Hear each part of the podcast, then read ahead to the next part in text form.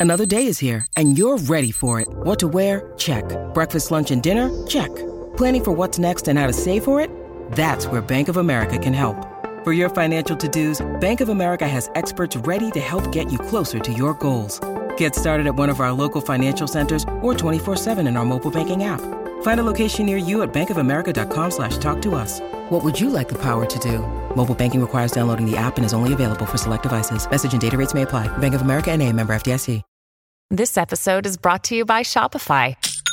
Forget the frustration of picking commerce platforms when you switch your business to Shopify, the global commerce platform that supercharges your selling wherever you sell. With Shopify, you'll harness the same intuitive features, trusted apps, and powerful analytics used by the world's leading brands. Sign up today for your $1 per month trial period at shopify.com slash tech, all lowercase. That's shopify.com slash tech.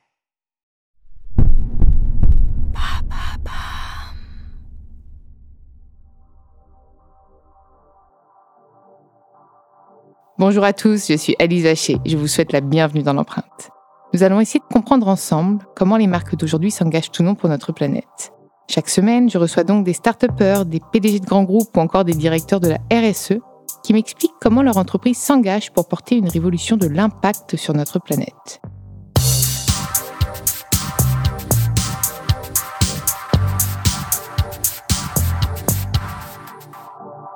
Dans ce nouvel épisode de l'empreinte, j'ai le plaisir de recevoir Mathieu Sabin, le responsable développement durable chez HP France, l'entreprise spécialisée dans la conception d'ordinateurs, d'imprimantes, d'accessoires et de services pour répondre aux besoins des particuliers et professionnels. C'est bien tout ça ce que j'ai dit? C'est parfait, merci. C'est bien tout ça, ça commence très français tout ça aussi. Je suis ravie de t'accueillir dans l'empreinte.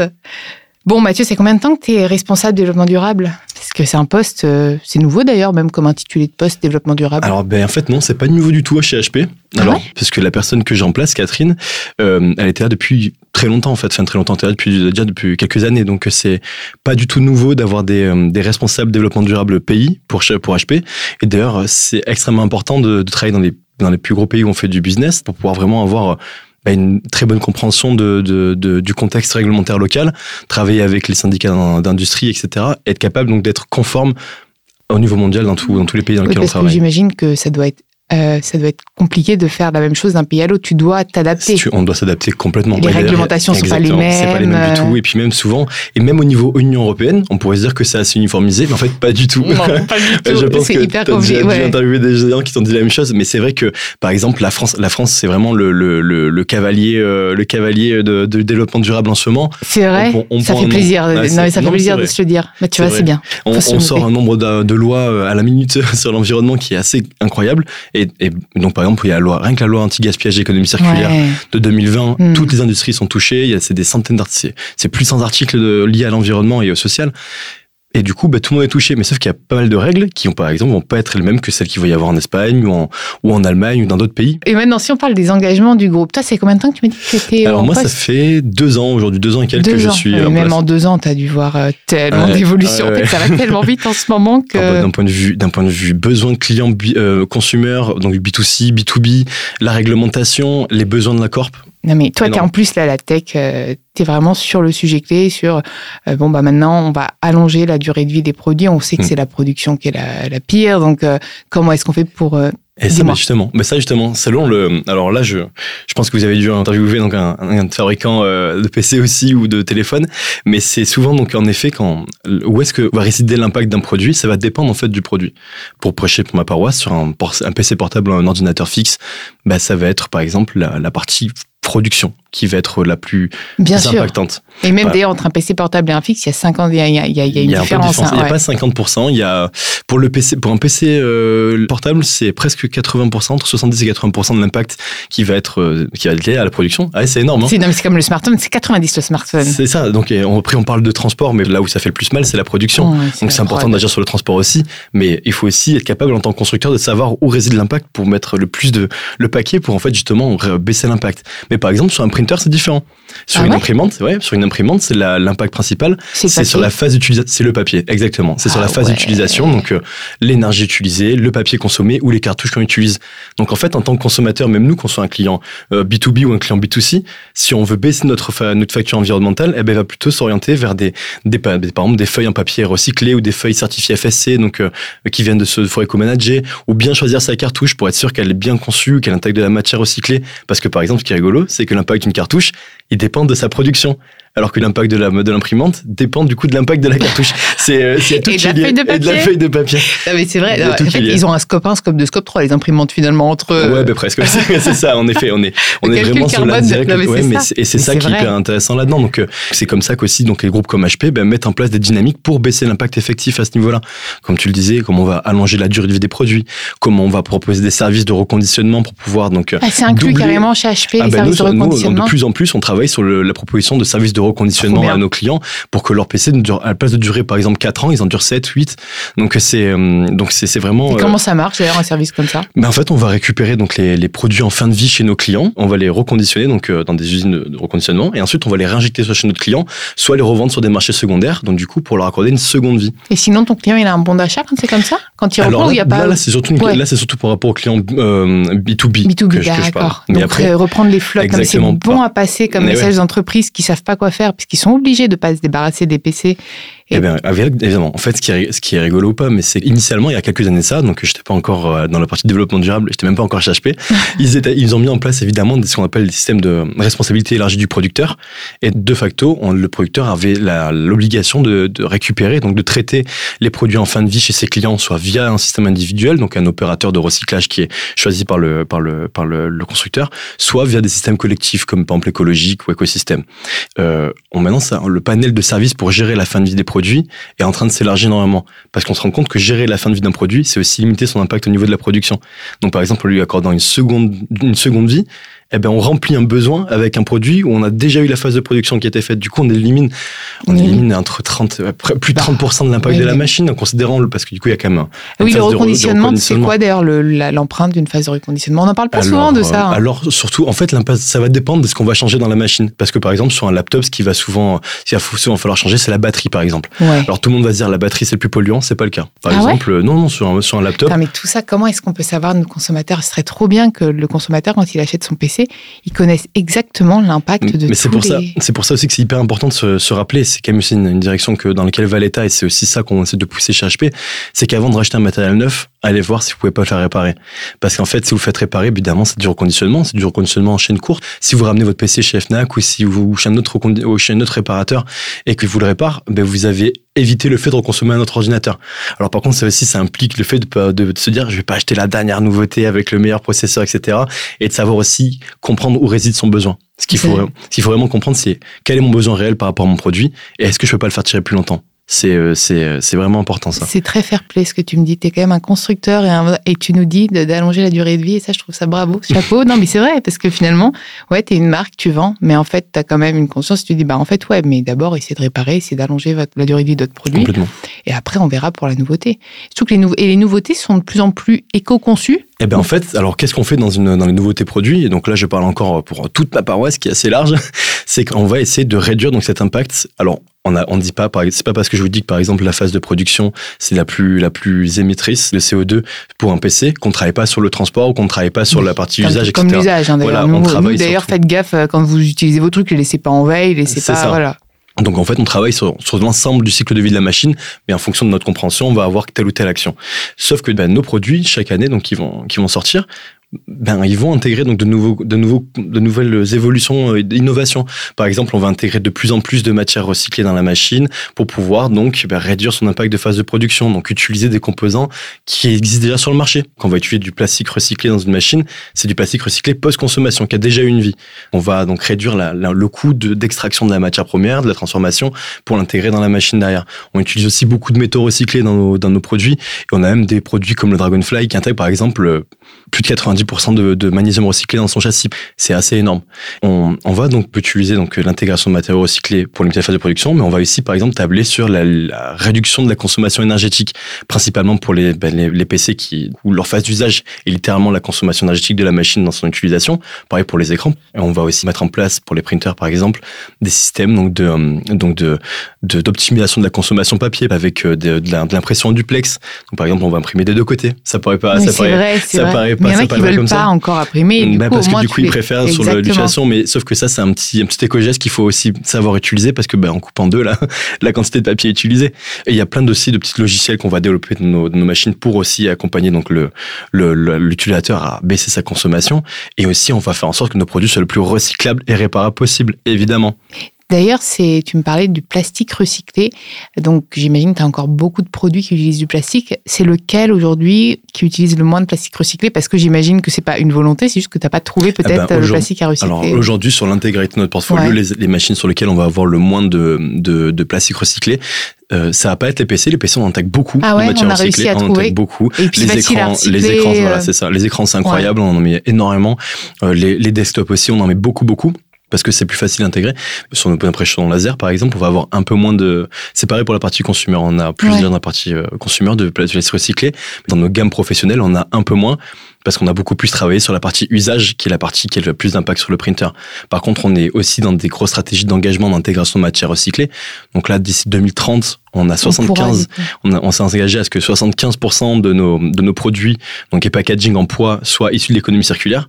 Donc ça veut dire que, évidemment, de facto, la taux de matière recyclée dans chacune de nos machines, on va, Et c'est quoi les pourcentages qui manquent? C'est vraiment une question euh, de parce que je pense que si on pouvait tout recycler, on le ferait. Alors c'est pourquoi quoi on n'a pas un Ouais, taux à pourquoi 100% par Ouais. exemple de matière recyclée? Alors ça va dépendre, par exemple, pour, principalement pour les plastiques, ça, ça va dépendre aussi bah, bah, Du de la. R&D derrière, de la, Ah. est-ce que ça va fragiliser le produit, quel type de plastique recyclé on va utiliser? C'est pas les mêmes. Et tout non, parce fait. que par exemple, nous, on va utiliser du plastique océanique.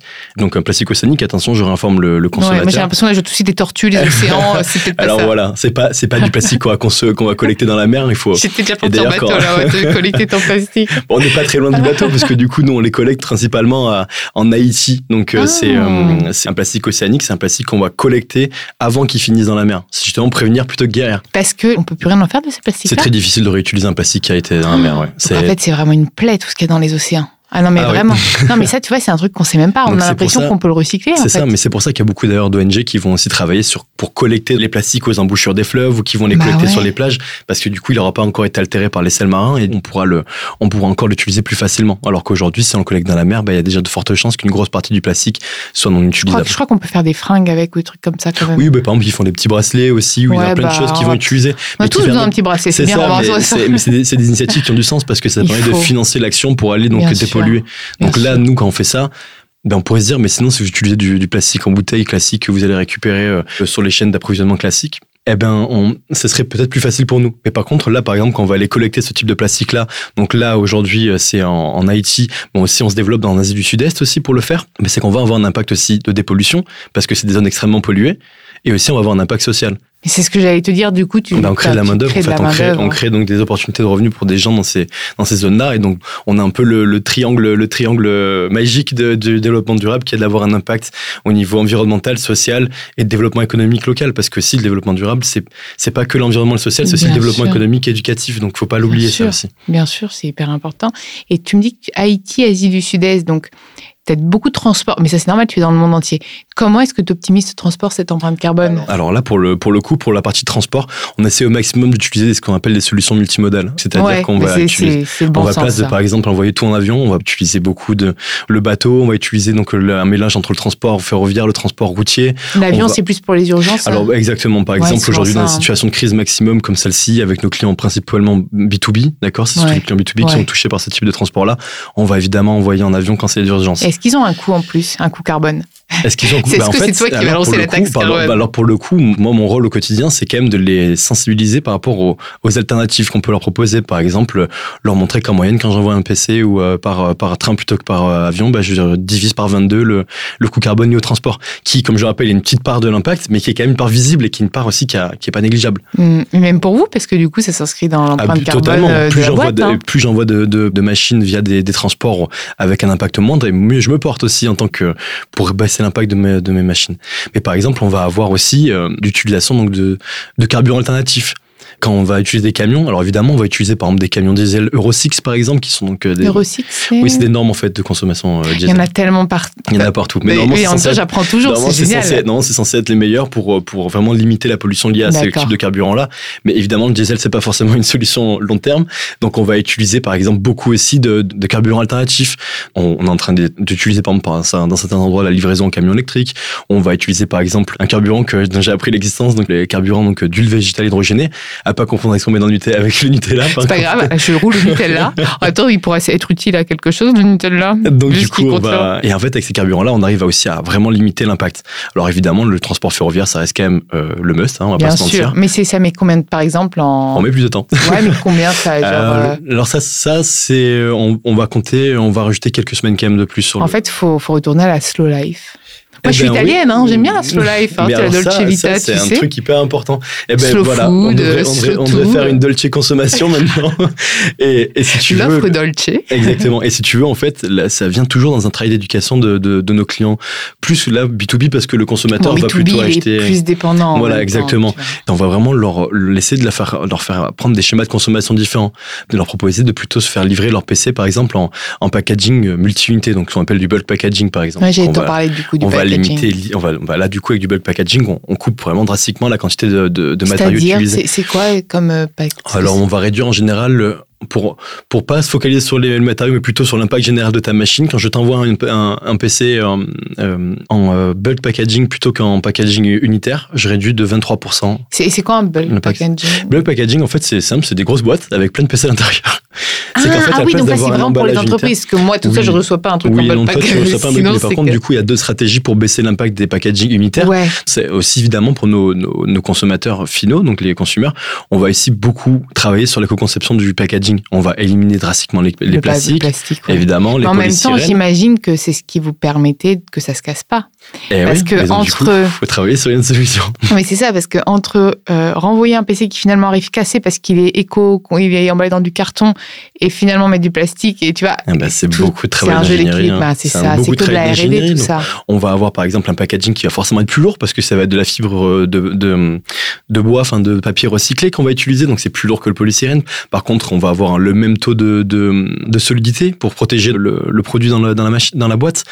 Donc on arrive quand même à produire aujourd'hui des boîtes qui ont pas de, qui ont, on élimine un maximum de matériaux avec un impact lourd, et donc notamment les plastiques à usage unique. De toute façon, ça va être- ça va être interdit, enlève- hein. Voilà, Ça exactement. va il être y a une interdit, loi, donc hein, il faut y aller tout de suite. hein. D'ailleurs, on transmet tra- le message. hein. voilà, on travaille, on travaille dessus d'ailleurs aussi déjà avec euh, HP sur cette loi. Alors nous, on s'est déjà engagé à des objectifs de d'élimination de de plus de 75% donc du plastique à usage unique dans nos packaging à l'horizon 2025. Euh, Ouais, On- on sera en amont. ouais, parce on que, en en, plus, je pense qu'une fois que vous aurez mis le pied dans l'étrier, vous allez trouver des solutions pour les exactement. Et puis là, et puis tu vois déjà que sur la partie PC, on est déjà bien, bien Ouais. engagé, on a bien Puis en fait, éliminer.